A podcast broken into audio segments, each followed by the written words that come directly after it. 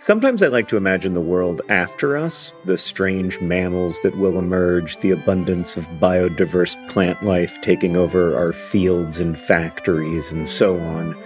I don't think this world will be better. I maintain that we are the most interesting thing to happen on Earth, and there is real beauty and meaning in our curiosity and compassion, even as we also cause and witness so much suffering. But at any rate, there will be a world after us, after each of us. And that's why there's life insurance. It exists to provide a financial safety net to those who love and count on you.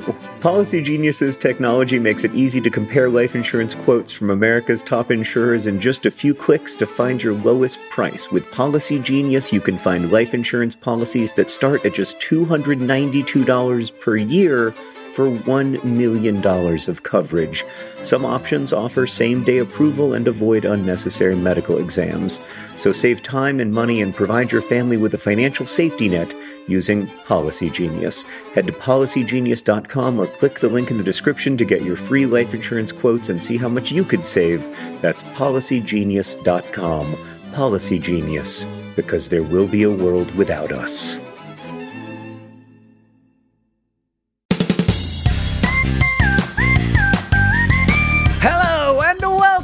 Dear Hank and John. Or as I prefer to think of it, Dear Jenny and John? Oh my God.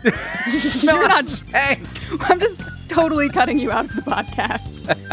Off to an incredible start. It's a podcast where two friends and sometimes two brothers, but sometimes two friends answer your questions, give you dubious advice, and bring you all the week's news from both Mars and AFC Wimbledon. Jenny, I have a cold right now. I got a sinus headache, and but did you know that ants ants don't get sick? And do you know why? I do not know why. Because they have tiny little antibodies. Oh, maybe they would get sick if you told them that joke? I don't think that they'd get it because they don't, probably don't have like a super detailed understanding of how the immune system works. Sure, sure, sure. But they do actually get sick just for clarity. I just wanted to correct the incorrect thing that I had previously said as part of the joke. I didn't want anyone walking away thinking that ants held the cure to all disease or anything. Thank you for being honest about science. Yes, that is one of my main goals. Everybody, this is Jenny Owen Youngs. Hello. Hello. What is your biography? Tell people about your you. Well, um, I am a Sagittarius with a Oh. Leo rising and a Libra moon, and um, Oh. you know, I just make music and podcasts and talk to my friend Hank, whose name I totally know. it's not I mean my mom does that all the time, so I'm not going to hold that against you. Well, what are moms for if not to mess up Yep. your name with your siblings? if, if not to first call you the dog's name followed by your brother's. yeah. Well, is the dog the cutest out of the three of you? I mean, depending on uh, the the era of life, yes. there have been a number of dogs. I'm an old man now. Well, you've outlived them all. But and yet, so you are you have a you have a famous podcast. Tell me about what you podcast. Oh my gosh. Well, I have a podcast called Buffering the Vampire Slayer, which you might be able to extrapolate is about Buffy the Vampire Slayer. And uh, me and my co host, Kristin, uh, talk about one episode at a time. And then we write a song recapping the episode we're discussing. And that's that's, the vibe. That's amazing. I love I love uh, creativity constraints where you're like, you know what I'm gonna do? Is gonna write one song about every episode of Buffy the Vampire Slayer there is. That's a lot. It's a lot. It's seven seasons of 26 episodes, but we're gonna do it. And I will have written a lot of freaking songs by the end of this. Yeah, I think when we get to the end and I can look back on my sprawling kingdom of 144 Buffy specific songs, plus jingles, plus uh, non episodic songs that get thrown in as bonuses, probably around like 160 songs by the time we're done, Uh-huh. I'll feel very powerful. I feel powerful Yeah. already. I hope everybody at home feels powerful too. That's really what Dear Hank and John is all about. It's about empowering you to be able to handle the various minutia and just annoying BS that life is going to throw at you every day until it's all over. I have to say, like, listening to some episodes uh, prior to talking to you today, I felt pretty powerful. And I also felt the transference of power happening from you and John to Oh, people. Yeah, I mean, we, I don't want to exaggerate here, have an abundance of belief in our own self worth. I was just try, trying to say that in the nicest way possible. Yeah, well, no, I mean, like, you have to start with that in order to convince other people of your self worth, maybe? there has to be a seed that other people can externally access. Right. Well, hey, if you can't love yourself, how in the hell are you going to love somebody else? As my dear friend RuPaul has said a thousand times to me while watching their TV show about Drag Race. Do you want to give some empowering advice to Anna? I really, really, really, really, really do. Okay, let's see if we can do it. Anna asks Dear Hank and Jenny, I recently quit my retail job to start my own music studio. I've been teaching music, voice, piano, guitar, and ukulele for about 10 years now, and I have plenty of knowledge and everything needed to be successful at this. My BA is in music. However, how do I gain clientele? I'm bad at self promotion. How do I get over that in order to gain students? Since you guys self promote at least on a weekly basis, is true. Maybe you could give me some advice on how to get over my shyness. Not a banana Anna. Wow. Boy, you, well, one, this can't just be about shyness. It has to be because, like, you're you're not shy in the studio. You're teaching people. You're comfortable doing that, uh, which sounds stressful to me. But I think like it's it's about like talking yourself up which is a different thing from like being timid or like anxious about, you know, social connection. Yeah. What about like, hey, I'm having like, I'm going to just throw this group sing along, little hang in the park. Everybody come and bring your your instruments and like then like you're you've got people who are interested in music all coming together, meeting each other, meeting you. And then at the end you drop the, "Oh, by the way, I teach lessons." You all suck at this. Come learn how to be better. is that how it goes? Okay, I see I the mean, error the, there. the deeper the deeper error is like, would anyone do that? I am shocked at Hmm. the idea that you think that people would just like see a newspaper ad and be like, "I will go meet strangers and play music in the park." You know what? Maybe Maybe they will. maybe I've seen too much, Hank, because uh, this is something that like we've done with the podcast and I've done on my own as like my individual music thing where I've just like done park hangs and had people bring instruments. But I already, I guess, had a certain amount of sway and power Mhm. convincing people to do my bidding. Well, Anna, if there's if there's one thing I've learned from listening to Dear Hank and John, it's that Turtles All the Way Down is now available in paperback. And self-promotion is that easy. Very well done. So here's here's a trick. Make it not like the Anna Banana Studio here. Make it like you don't have to be, but just as if you are one of the many people who operates out of your studio. Mm. Hmm. And and then it's like this is the studio that you're promoting. It's not you. Yes, you're the only person who works at the studio. You're the only person who gives lessons, but you don't have to say that. You say like just like depersonalize it a little bit. Be like this is a thing that is available and it's legit and make it look legit and people will just believe it because what else do they know? That is a great point, and I think like a place that I can draw that I definitely draw power from in day to day life. Anytime I can like talk about something that I am a part of versus something that's like just my thing, That uh, it's am. so much Yeah. Oh, easier. Like we yeah. are just like just the ability to say we or like a bunch of people worked on this thing Yeah. really really helps to to smooth over the like sort of cactusiness of uh hmm trying to tell people you rock. ultimately, I think sometimes we, the reason we feel weird about that is because we know that if we saw an ad that was like some rando person wants to teach me ukulele, like why do I trust that person? And so depersonalizing it is one way to uh, to sort of start start that up. And then also, of course, you're going to want to look at all kinds of ways to get recommendations from other people and at music stores, uh, people who are going to be looking for places like putting your flyers up in places, having conversations with those people and letting them know that your wares are available. But I think it's great. I think that if you have the opportunity and if it's something that you have ever dreamed of, like doing a little bit of small business, I think you should do that because it's wild and you learn a lot and you never know how it's going to go. But always keep learning. Doing a little bit of small business, just a little, Just a little. just a taste. Start out small. Yeah. This first one's free. So we, you and I, Hank, of course, Yeah. received a missive from Cameron, who writes Dear Hank and Jenny, on a recent high school trip to the American Museum of Natural History, our teacher made our tour group split into subgroups, and I feel like I got scammed. I mistakenly joined the other freshmen with a rather impulsive junior who raced, how dare they, through five dinosaur galleries to take a selfie with a T Rex, ran through the Hall of Biodiversity to take a photo with a giant whale, and then decided that the group spend the rest of their time in the gift shop and cafeteria where we all awkwardly watched her eat a Oh. plate of macaroni and cheese. In the Oh. four hours we were there, I felt like I had seen absolutely nothing, even though four hours doesn't let you see much of any museum. My question is do you think that museums are better explored as a group or individually? Artifacts and Animals, Cameron. Cameron, Cameron, Ugh, your pain. It's rough. Can you not split off? Like, was that was there rules? Like, once you've gone with this person, it's over. You just gotta hide. But I guess you don't want to get lost. Hank, have you ever been to the American Museum of Natural History? I have. I mean, then I certainly hope you can agree that it is one of the most magical places in all of the land. And the I my heart when I read this question, my heart like just started bleeding for Cameron and it has not stopped. Cameron, you must go back. A. drag this disinterested junior along with you and and tell them all of the beautiful things that they are missing out of in life by not having their eyes open to the wonder and majesty of the universe. Yeah, truly. Or leave that junior alone, alone. and go Or back leave them alone. by yourself. I mean, I think cultural things and and uh, entertainmenty things are sort of like understood by us as a a group outing. Like people go to the movies on a date or with their friends. People go to museums in groups on field trips. Uh, people do stuff together all the time. But I think there's something to be said for going to museums by yourself if you're comfortable doing stuff by yourself, especially a museum like that one, uh, where Yeah. it's sprawling and there are so many different kinds of things that you can experience. And like having to, and macaroni and cheese is probably just not one of them, you know?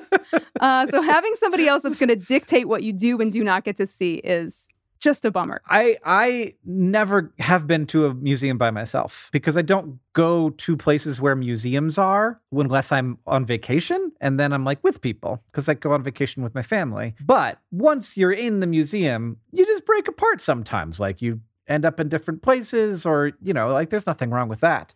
Uh, But but it's also if you find somebody who has similar interests to you, it is often also very fun to be able to share that with people and be like, what is your take on this? You know, what are you experiencing now? I like I thought that this was fascinating and stared at it for 15 minutes because of X reason. And like you didn't look at it at all. And I'm curious about why I liked it and you didn't, or vice versa. Because I, I think that it's great to be able to experience something through multiple people's eyes. But yeah, like definitely no reason to be stuck unless there is a policy of your school to be stuck, which it sounds like maybe that was the situation you had. Yeah, it sounds like you didn't get a square deal, Cameron. Yeah. But you must return. You must take your fate into your own hands and get the natural history experience you so very much deserve. Uh, all people, go to museums, folks. It's amazing. This next question comes from Liz, who asks Dear Hank and Jenny, when I moved into an apartment after college, I hung up my graduation tassel and two honor cords. Now I'm moving and packing up and feeling not much attachment to those items after five years. I don't plan to hang them up in my new place. So what should I do with them? Just let them sit in the box forever or throw them away? That seems so heartless and unsentimental. Trying not to be heart, Liz. ah, heartless. Got it. Great, great landing. Yeah, I did my best on the performance there. I don't know that I could have done better. And I think that it is important to have stuff that documents the things that are important moments in your life. And for a while, I did not think that. I had this sort of like, eh, it's all just trash perspective. And now I regret that. But what I do is I do not like collect boxes full of stuff. I decide that if something is important to me, I'm going to do something with it. I'm going to make something with it. I'm going to put it in a frame. I'm going to put it somewhere on a shelf where it's going to be a part of the thing that I'm doing. And I got this from John actually, because I was visiting his house one time and he has this sort of like area on his staircase that's just like a f- bunch of framed photos, but then also a lot of like framed things that aren't photos. And I was like, that's really smart. Like, just stick it on the wall. And then, like, you look at it, and it's like a note from his professor when he published his first book. Like, his English professor from high school sent him a note that he put on the wall, and like stuff from, you know, Sarah's art curatorial career. And in that, that vein, I like framed the first badge that I got from the first VidCon. Like, it was, you know, in a box somewhere. And I was like, I'm going to put that in a frame and I'm going to put it on the wall. And that will be a thing that I will look at and think, like, this was a thing that, like, I was a part of. And that I, like, I made with my brother and like and my friends and it's really cool and i'm glad that it's a thing so i don't know if that's applicable to this particular situation but i do think that it's important to have ways for me anyway to celebrate those moments Wow, I am at the polar like opposite of Yeah, uh, right. developmental place than you, and we might totally swap places in a year or five. Who knows? Who can say for sure? But I just rode the whole Marie Kondo train Yeah. all the way to um, To to naked apartmentville. Naked Apartmentville. Well, something like that, or it, it just sort of like gave me a different perspective, I guess, on on things. And we all grow up like seeing the way that like our parents and our grandparents take care of their stuff and hold on to things or don't, and like how uh, we all have like I think a different way that we we come to think about stuff that we get from them and from other uh, external influences around us. So like, who can say where Liz Right. is coming from? But but what I wish to impress upon Liz, since the spirit of this podcast is all about power and giving it to people or just reminding it that they totally have it. It was there. It was the friends we made along the way. It was there all along inside you. Liz, you don't have to hold on to your tassel and honor cords. You can, Yeah. but you don't have to. And like it's ultimately up to you. And like Hank, what you were talking about with like finding different ways to like display or save things that aren't just like keeping them in a box is really sick. Like such a, a cool way. And then you're kind of like you catch it out of the corner of your eye and you're like, oh yeah, I have like this very fond memory. But that is sort of like the other side of the you don't have to hold on to something coin just because like you feel a sense of obligation. There is also the fact that like it is nice. It is like warming and and empowering to like have those sort of like touchstones that remind mm-hmm. you that like you are real and you have an impact on the world around you or you had a goal and you accomplished it eh, because i feel like the world is so fast every we're all just like little bullets speeding through the atmosphere and and it's so easy to forget Yeah. that we rock Yeah. That like any of the cool things that have happened to us have happened to us. yeah speaking of like speeding through the air I like like the Marie Kondo train is. yes exactly It's a flying train, like from Back to the Future 2 Preci- or 3, possibly. Precisely. Uh, yeah, I think three is the train. Gwen has also been flying through the air uh, recently and writes Dear Hank and Jenny, when I travel overseas on my own, I book an aisle seat as I don't like having to climb over people if I need to get out. My issue arises when I get to my allocated aisle seat and find someone else sitting in it. How do I deal with this? I specifically booked this seat for me, and now someone else has settled themselves into my seat. I don't like confrontation, and a window seat isn't really that bad, but that is my seat. Stuck in a metal cylinder at 35,000 feet. Gwen, Gwen, Gwen, Gwen, Gwen, Gwen, Gwen, Gwen, Gwen, I feel you. Uh huh. Confrontation is tough. And even Mhm. when it's as simple as, like, that is the thing that I picked out and paid for, may I please have it? It can be so hard. But Gwen, you deserve the aisle seat. Think of how your veins and muscles will thank you when you get off your flight. Uh, when you were able to get up and walk around without bothering anybody, which is also confrontation. Like, think of the confrontation Yep. that would arise if you took the window seat and then you got up to pee, you know, five times in your cross country flight, as I would. That's all, that's five times the confrontation. We have to create ways to imbue our power onto Gwen. Yes. What is, what is the source of my power? When I you know, a six foot one white guy in America. I'm sorry. I guess I figured out what the source of my power is. But uh, I, I just look at the ticket and I say, that's my seat. And then I'm like, that's my seat. And they're like, oh, that's your seat. And I'm like, that's my seat. And then that's how it goes for me.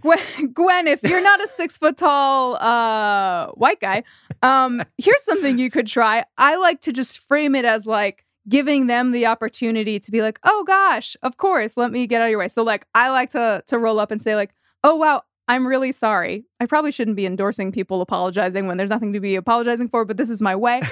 I'm sorry. I think that you might be in my seat, or I think I might be meant to sit there. That's the script for sure. yeah. I'm sorry. I think, well, to be fair, sometimes you're wrong. I've been I've wrong been wrong before. too. Oh, so embarrassing.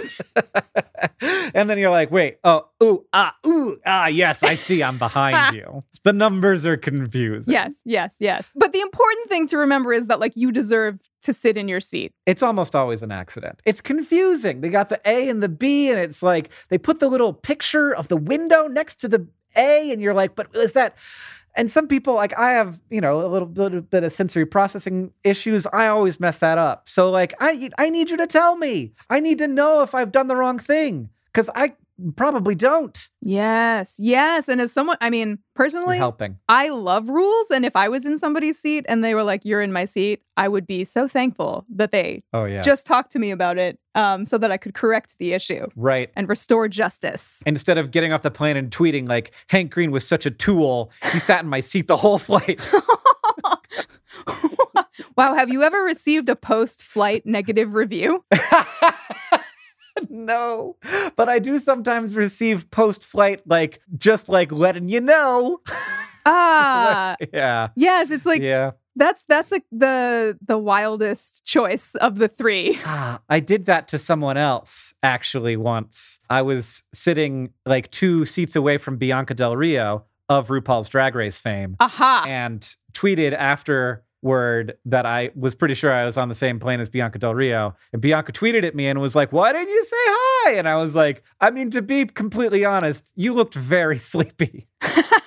like so yeah, I guess I've done it to people. Feel free if you see me on a plane to say hi or tweet at me afterward letting me know that it happened. yes. Also, I mean, I know we've only just met listeners, but feel free to do the same to me. I prefer the hello because if, if you get the post tweet that's like Yeah. they were looking, they saw you. I'm like, what did I do? What embarrassing thing did I do? What, what I literally dumb thing was I watching on my back of the seat TV? Yeah, you you saw the bad TV I watched.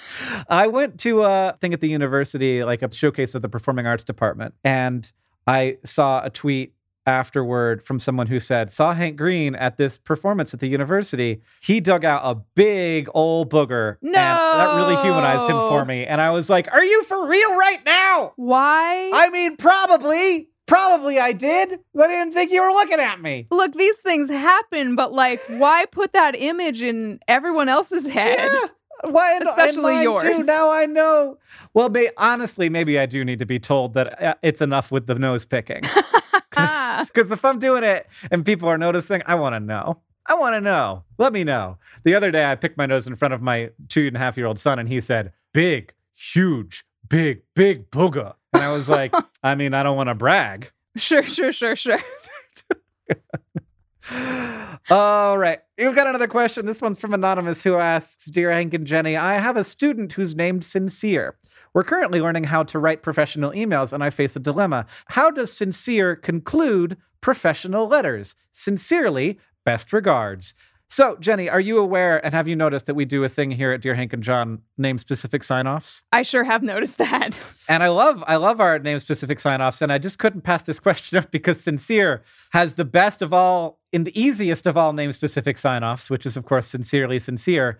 And I think you gotta go with that. Yeah, I gotta say, when I first read this, I was like, oh no, you must avoid sincerely. But hearing you say it, it just sounded so convincing and satisfying. Right. And like brave, you're like saying, yes, my name is sincere. That's a perfectly fine name. And people say sincerely. And I'm going to say sincerely sincere because it sounds cool and I'm cool and I'm comfortable. And this podcast is all about empowerment. I think my like one caveat would be if you're writing an email to somebody who you've never met, I feel like it might be worth finding a different sign off just for that because I feel like it might Just feel like you just accidentally wrote like sincerely and then kept writing that word again but forgot the last two letters. You know what I mean? Yeah, I guess I would. Maybe I'm a coward. I don't know.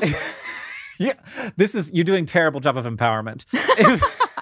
I think 90% of the time people aren't gonna misread it and are gonna understand that your name is sincere and or they'll like look at it and be like oh what and then look and be like oh this person's name is sincere Especially if your email is like sincere at gmail.com or like sincere smith or something. Like if there's Yeah. one piece of evidence to back it up just to Right. avoid confusion, then I think you are Well, you- golden. yeah you have to start you gotta lead with your name if you're meeting someone in in email for the first time you always say hi this is sincere I'm emailing because I saw your profile on LinkedIn. I've got LinkedIn Premium and I saw you snooping on my stuff. And I wanted you to let you know that I am interested in working at your company Oh, or whatever. Wow. wow. I'm learning a lot about LinkedIn right now, I think. That's how it works. I'm pretty sure I haven't done a job search in a while, if we're being honest. Okay. Okay. That's mostly podcasting for me these days. Uh, I just really like it when people lean into like and and own something that is a little bit unusual about themselves. But but I also understand that sometimes there are certain folks out there who don't like it unusual. Anything unusual, they're like, I don't know. I'm not sure what that means. Yeah. Maybe not. Maybe just put that one on the back burner and take somebody named Susan. and I like that's a real thing. That's real America, and I I understand that. So I definitely play it case by case. But if you're applying for a job with me, definitely go sincerely sincere. Yes. And if you're applying for a job with me, maybe like the first time you email, your your send off could be like, I would sign this off sincerely. However, my parents named me sincere. I mean, yeah, that's pretty good. That's pretty good. I, I wouldn't I wouldn't leave that behind if I had the opportunity. Could I introduce uh, a question that has not to do with empowerment, but maybe like the opposite thereof? Okay, go. Meg writes, Dear Hank and Jenny, why do bugs often die on their backs? How do they even flip over? I am scared to Google this because I don't want to see pictures. Thank you, Meg. There's gonna be lots of good pictures.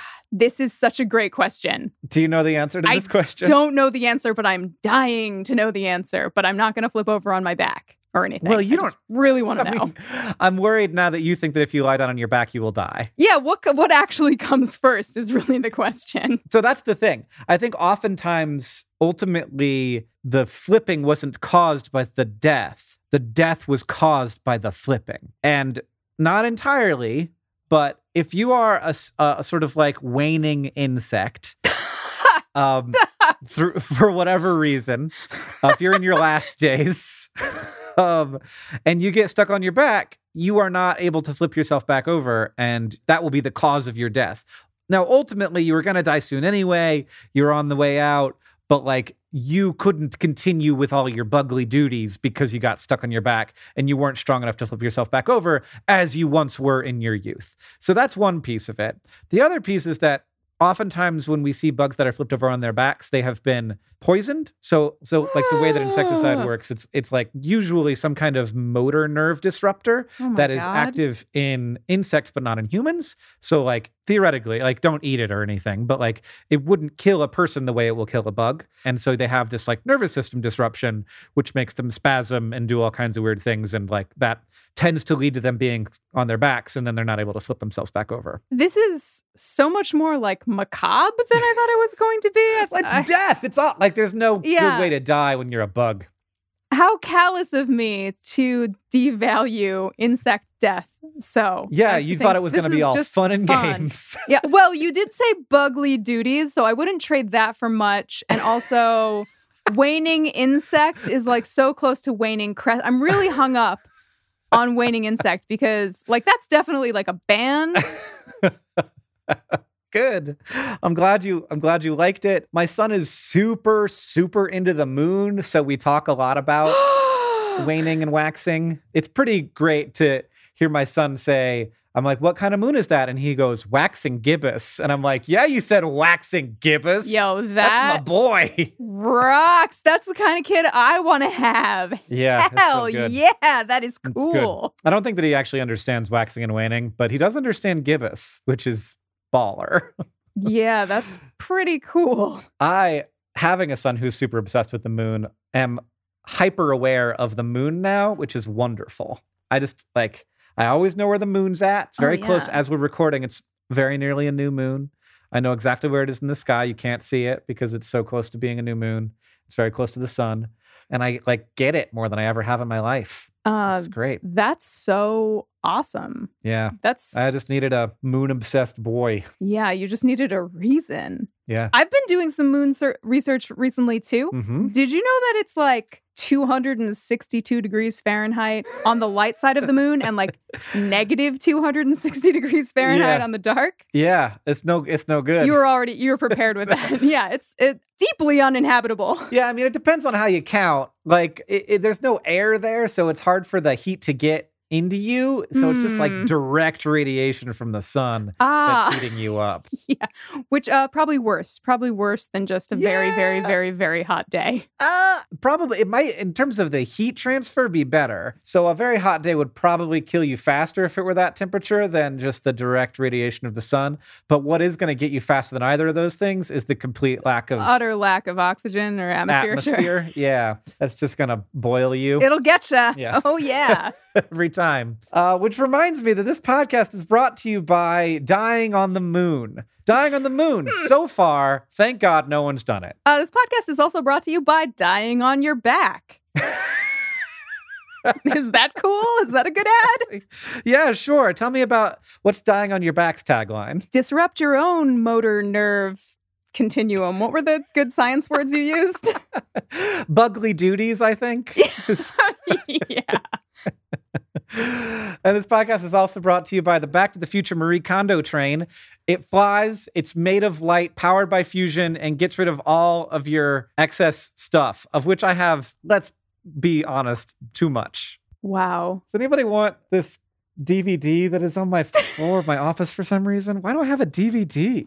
Uh, this podcast is also and finally brought to you by um, your plane ticket that definitely allows you to sit in the seat that you paid for and bought. This episode of Dear Hank and John is brought to you by ZocDoc. Look, there are, I think it's fair to say, some imperfections in the American healthcare system, but there are ways that it actually has recently gotten easier. I don't compromise on a lot of things, but I do not love feeling like I can't find the right doctor for me. And I've gotten very lucky that I have found some good doctors for me. When it comes to your health, there shouldn't be compromise. Don't go back to that one doctor who uses your appointment to catch up on the latest headlines slash their family group chat slash their crossword puzzles just because they're available right now or they happen to take your insurance. Instead, like you, do, you don't have to keep going back to a doctor who you don't like. You can check out ZocDoc, a place where you can find and book doctors who make you feel comfortable, who listen to you, who prioritize your health and you can search by location, availability, and insurance type. So literally no compromises. Because with ZocDoc, you've got more options than you think. ZocDoc is a free app and website where you can search and compare highly rated in-network doctors near you and instantly book appointments with them online. Once you find the doc you want, you can book them immediately. No more phone calls and waiting on hold with a receptionist. We don't have time for this anymore. And these doctors all have verified reviews from actual real patients booking appointments with tens of thousands of top rated, patient reviewed, credible doctors and specialists. The typical wait time to see a doctor booked on ZocDoc is between 24 and 72 hours. That's it. You can even sometimes score same day appointments. Go to ZocDoc.com slash Dear Hank and download the ZocDoc app for free. Then you can book a top rated doctor today. That's ZocDoc.com slash Dear Hank. ZocDoc.com slash Dear Hank. Every time I know it's coming, and I'm like, I'm gonna have to say doc, ZocDoc.com right now, aren't I? And then I do. I'm getting good at it, everybody. ZocDoc.com. Seat 13D. It's yours. It's yours. All right. We got another question. It's from Anonymous because maybe Anonymous's roommate listens to the podcast. It says, Dear Hank and Jenny, my roommate puts a lot of stock into a person's Myers Briggs personality type. Myers Briggs, I think is how that's said. How do I tell her that while those tests are fun and can provide a framework for understanding, they are not the end all and be all of someone's soul? Sincerely, ISFJ or INFJ, depending on my mood. I mean, your sign off, even your sign off indicates that you are highly connected to the malleability of a Yeah. person's given state of being. Oh, God, what a great sponsor. I wish we'd gotten that one in. this podcast is definitely brought to you by the malleability of a person's different states of being. Oh, yeah. I feel this way about generations. I feel this way about astrology. I feel this way Mhm. about personality types. We, of course, we want to put ourselves into like like boxes to understand ourselves with. And i think that they can lead to some better understanding. I think that that like questioning ourselves and and lenses through which to examine ourselves are, are super important. But like ultimately it's all gonna be imperfect. And also always remember that you are not one person and that you're going to change and you're going to be different and like life is going to surprise you when you look back and say i was like that once. If you decide that you are one type of person and will be forever you might be and that probably won't be that great. It's good to be able to wiggle around some. I like wiggling. Yeah, I'm worried about your roommate now that maybe like your roommate's gonna stay the same kind of person forever and always because they put so much stock in the Myers Briggs Yeah. personality type uh, system. I think, like you said, like astrology, Myers Briggs stuff, religion, if you please, like they're all like different filters that you have the option of looking at your life through. And like whatever you project onto yourself because of something that you read is the thing that you need to like learn or think about Mhm. or consider. and I also I don't want to begrudge people for those lenses. Like I, you know, obviously I find personally astrology to be hocus pocus. Oh, are you Uh, a Virgo, lit- Hank? no. Keep guessing, girl. Is that the sign that doesn't believe in astrology? Uh, least likely to, generally speaking. It's amazing. I love that so much. um, but like I'm I don't like get up in people's business about it when like it comes up. It's like, you know, like I don't feel like this is doing harm to people. I think it's a lens through which to look at stuff. I think that if you're seeing a an astrologer and they're charging you $200 a session that like you probably be better off talking to a therapist that's not going to try to predict the future because it's a little weird but i think that uh, it's the same thing with personality types and you know i think uh, honestly you're going to get a little bit more accuracy out of a personality type because at least you're like testing what you're like right now what i don't want people to think is that like these are something that was defined upon birth and that you're stuck with forever. Oh boy, I don't know. I don't know, man. Uh, personality tests are a whole thing, and and they're also like I feel like they're super controversial and they create a ton of opportunity for people to yell at each other. And I also don't want to condone that. So don't like I feel like don't rag on your roommate just because they found something that they're interested in right now. World, the world is long, and six months from now they might have found a new interest. Oh, yeah. And you don't need to fix your roommate. I got the impression, and maybe this is just me projecting or something, but I got the impression from this this email that like your roommate is like putting a lot on you with regards to Myers Briggs and that it's like suffocating you emotionally in some way, maybe. Uh-huh. Uh, and if Uh-huh. that's the case, like you deserve better. You deserve fresh air. But make make a safe space for yourself away from that conversation if it is oppressing you.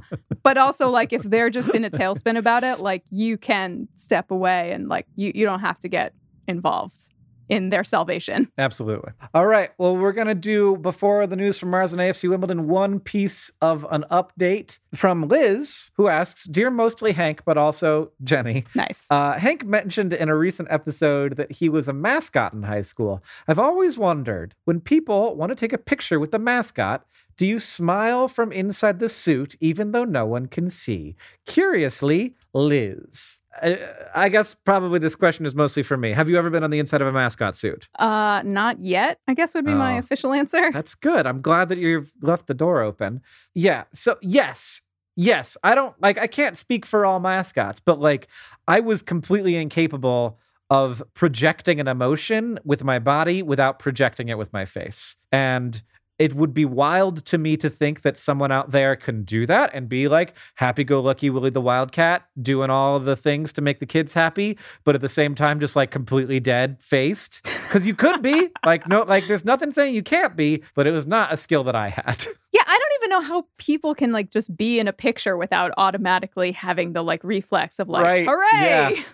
Here we go. Yeah. And do you feel a little bit dumb when you got your big old smile on and you're taking a picture, even though you're behind a gigantic wood, cardboard, and foam contraption? The Hmm. yeah, you do feel a little silly, but that's Hmm. okay. You got to own it because the whole that's it's all about empowerment and just doing what feels right. I feel like we've done more good in this episode of Dear Hank and John than all of the rest of them combined. Ah, then my mission here is complete. That rocks. It's Fantastic not news. complete. Not quite complete, but you know. because you haven't given us the news from AFC Wimbledon. Well, there's never been anyone in the history of your podcast more qualified to bring the news of AFC Wimbledon to the people.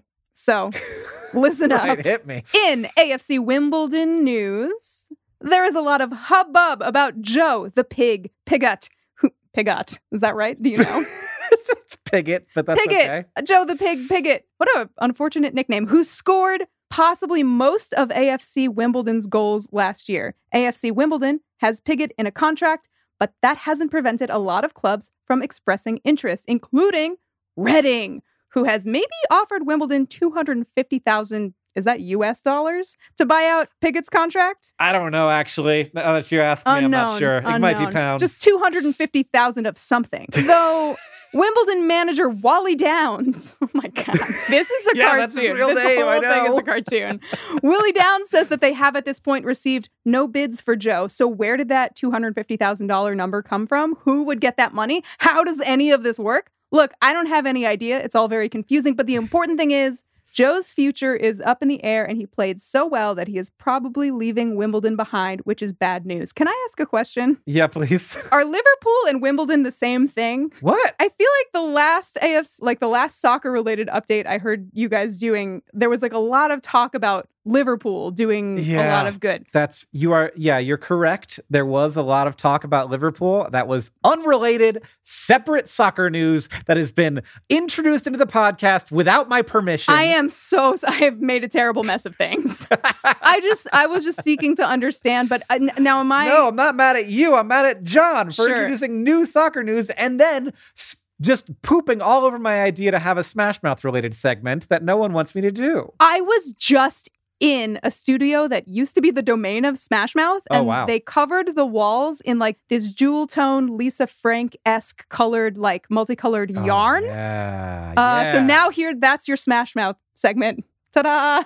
Balance is restored. Thank you. Thank you. That's wonderful. I love it. Any amount of Smash Mouth trivia I can receive, I will take. every every time I watch the music video, I have new questions, and it's I, it's not dozens of times that I've seen it. It's hundreds. Wow. What if you wrote a song Yes. about every single shot oh my of god. the music video for Smash Mouth Salsa? Okay, as you are proposing this to me, I am desperately trying to remember what the music video for All Star looks like. Can you Oh. describe it to me? Can you paint me a Oh picture? yes, I can. I could probably yes. I, uh, so music videos is so that's that's the music video in sort of rough form. Okay. Wow. They made an entire cheetah print house Oh my god. just for that one shot that no one noticed, but I noticed it, so it was all worthwhile. hmm. Hmm, what does it mean? This is a great podcast.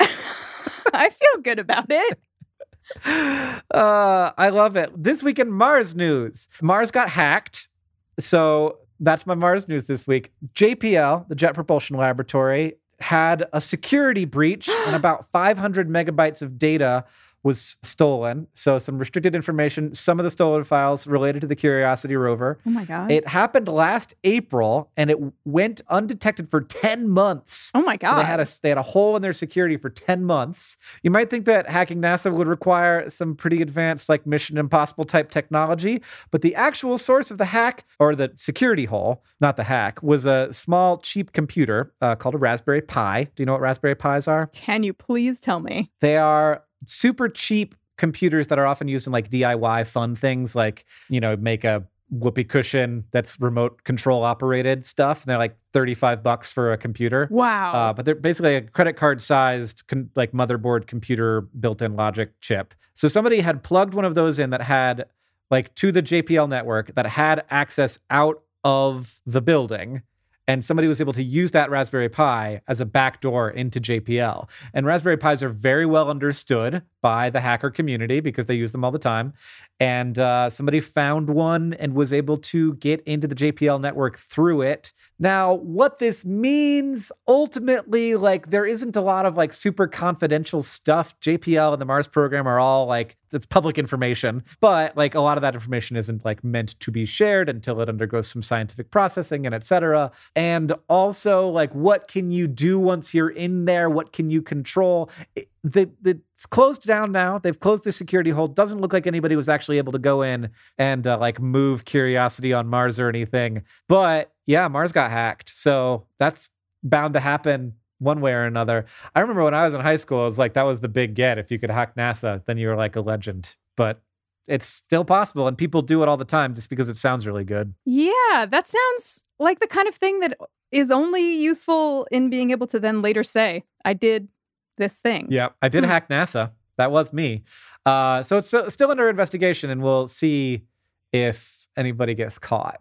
Which would be bad for that person. Wow. Yeah. yeah. Just to be clear, it wasn't you, right? No. Okay. Definitely not. As far as I know, I've been fairly busy, too busy to hack NASA. Sure, sure, sure, sure, sure. It's exactly That's- what that's somebody who hacked NASA would say. Yeah, uh, look, I've been really busy looking at every single frame of Smash Mouth Salsa, so there's no way I could have had time to hack NASA. Jenny Owen Youngs, thank you for podcasting with me. Uh, thank you for podcasting with me. Yeah, it's been really fun. This podcast is edited by Joseph Tuna Medish. It's produced by Rosianna Halse Rojas and Sheridan Gibson. Our head of community and communications is Victoria Bongiorno. The music that you're hearing now and at the beginning of the podcast is by the great Gunnarolla. And as they say in our hometown, don't, forget, to be awesome.